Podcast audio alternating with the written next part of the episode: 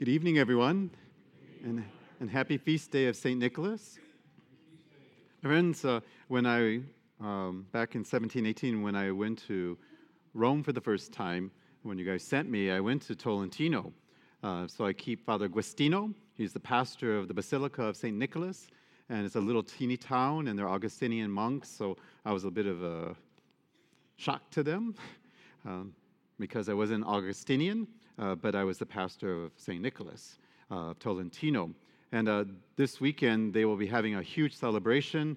The little town, they come together, everyone in the town come to the basilica, and they have large screen uh, outside, and they have music videos, and they dance, and they eat, and they drink. and uh, not drunk, they just they celebrate. And we will be doing the same thing this evening. When Mass is over, we will go outside and celebrate also together as community. so I remember him and keep him and the other monks in Tolentino and the people there in my heart and my prayers. My friends, our first reading uh, Moses becomes the intercessor of those who have lost their way, they have lost their minds, and they're doing crazy things. And he becomes their intercessor in the same way that you and I in our baptism become intercessors for others also, in the same way that the priest and I, uh, we intercede in the deacon. But you too, as baptized Christians, do the same. You pray for others, you pray for the world, and we pray for the salvation of souls. St. Paul, in the second reading, because of his conversion, he tells you, I was a blasphemer, but not anymore. And just by his conversion alone, he becomes a testimony that Jesus Christ has come to save, not to condemn.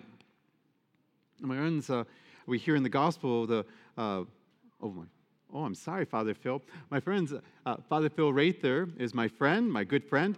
Uh, you remember whenever you hear me say, I talked to my priest friend about or my homily about, this is the one I'm talking about. So this is Father Phil Rather. He's the pastor of, yes, absolutely. he decided to come and um, hang out with us. He did tell me to keep my homily short because he wants barbecue. Um, but uh, he's the pastor of Our Lady of Fatima in the Magnolia neighborhood of Seattle. So welcome, Father, uh, here. Um, I do talk about you. I sometimes share the things that uh, we talk about. Uh, but my friends, so in our gospel, the Pharisees and the scribes, we are told, are shocked by Jesus. Uh, he does something unheard of amongst Orthodox Jewish people. He welcomes sinners and eats with them. In the Orthodox view of his time, sinners were to be avoided at all costs. As a matter of fact, the Pharisees, the translation of Pharisees is separated ones. They're separated from everybody because uh, everyone's sinners except for them. They are not uh, people that are welcomed as far as the Pharisees are concerned. They are not saved. And uh, in fact, I will go further and say the Pharisees, not all of them, but most of them would have thought pe- people who uh, were unsaved were deserving of destruction. So, to refute this, the thought of this by the religious leaders of Jesus' time, he tells them three stories, three parables, and ex- hoping that they will come to understand his behavior because he's welcoming sinners and eating with them. When, as he does this, as he tries to teach them, uh, he tries to radically change how they view God and how they understand their own religion and, uh, for that matter, any other self righteous Orthodox Jew of his time. He's teaching them that God does not avoid sinners, that God loves everyone, including sinners, and that God actively searches out the sinner in order that he may save them. The viewpoint then seems to be that sinners are not necessarily doomed, they are just lost. And God wants them back. And so we have three stories about loss the story of the lost sheep, the story of the lost coin, and the story of the lost son. In each case, someone grieves over what is lost, and someone is searching in the hope of finding what was lost. The Good Shepherd leaves the 99, as we're told, and goes in search of the one lost sheep until he finds it, and when he does, there is great joy.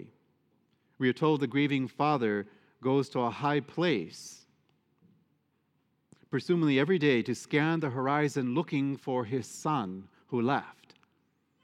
That is why he is able to see the son returning when the young man is still at a distance, because he's on a higher hill and could look down. The diligent old woman lights a lamp and sweeps her house until she finds her coin that was lost. My friends, and I have preached this way also, often the coin is represented as a coin that in their time uh, was not worth very much, like a penny or two. Um, which begs the question then why was she so frantic about finding it? And why did she use expensive oil to light a lamp? And why did she spend energy sweeping her floor trying to find it? So it doesn't make sense. So I'm going to have to correct my way of thinking when this uh, parable comes up again. But she lights the lamp so that she could catch a glint of the small coin she's looking for, and she sweeps the floor, hoping that she will hear the tink of it uh, on the ground and be able to find it. The coin may have been precious to the woman because it stood between her family and eating, maybe. You know, she needed it to buy food, or perhaps even better, uh, the, it was precious because it had some type of sentimental reason attached to it, in the same way we would have a family heirloom. No wonder she then searches so frantically for it. And no wonder she rejoices when she finds it. And Jesus, in telling the three parables, says that God the Father is like that. God is like the diligent woman when it comes to searching for the sinner and rejoicing with his angels when the sinner is found and rescued. And God is like the good shepherd who leaves the 99 sheep to go out and search in terrible places for the single lost sheep. And God is like the forgiving Father who goes to the place of high ground and scans the horizon every day for the sight of his child. So, my friends, I would hope all of you would pray and all of you would let these stories, these parables that Jesus told, sink into your heart. Let it go beyond your brain, right into your heart, so that the lessons that he is giving may fill you with hope and joy in this time. They are stories about the love and longing on God's part and about our worth and our preciousness in His eyes. Each one of us should insert our names into the three parables to help us to understand and to, if you will, take ownership of it.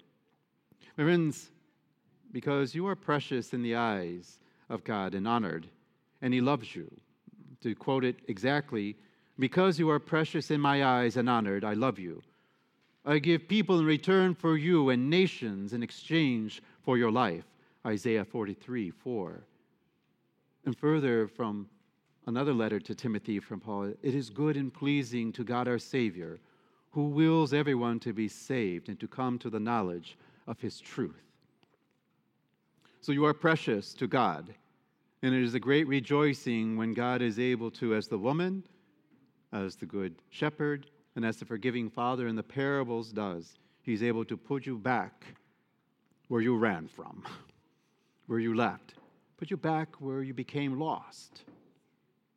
And so, God the Father is ever scanning the horizon with great love to see if we are finally coming to our senses and returning to Him, where He, the Father, is not only waiting, but runs out to meet us. That is the message of hope and love for our time.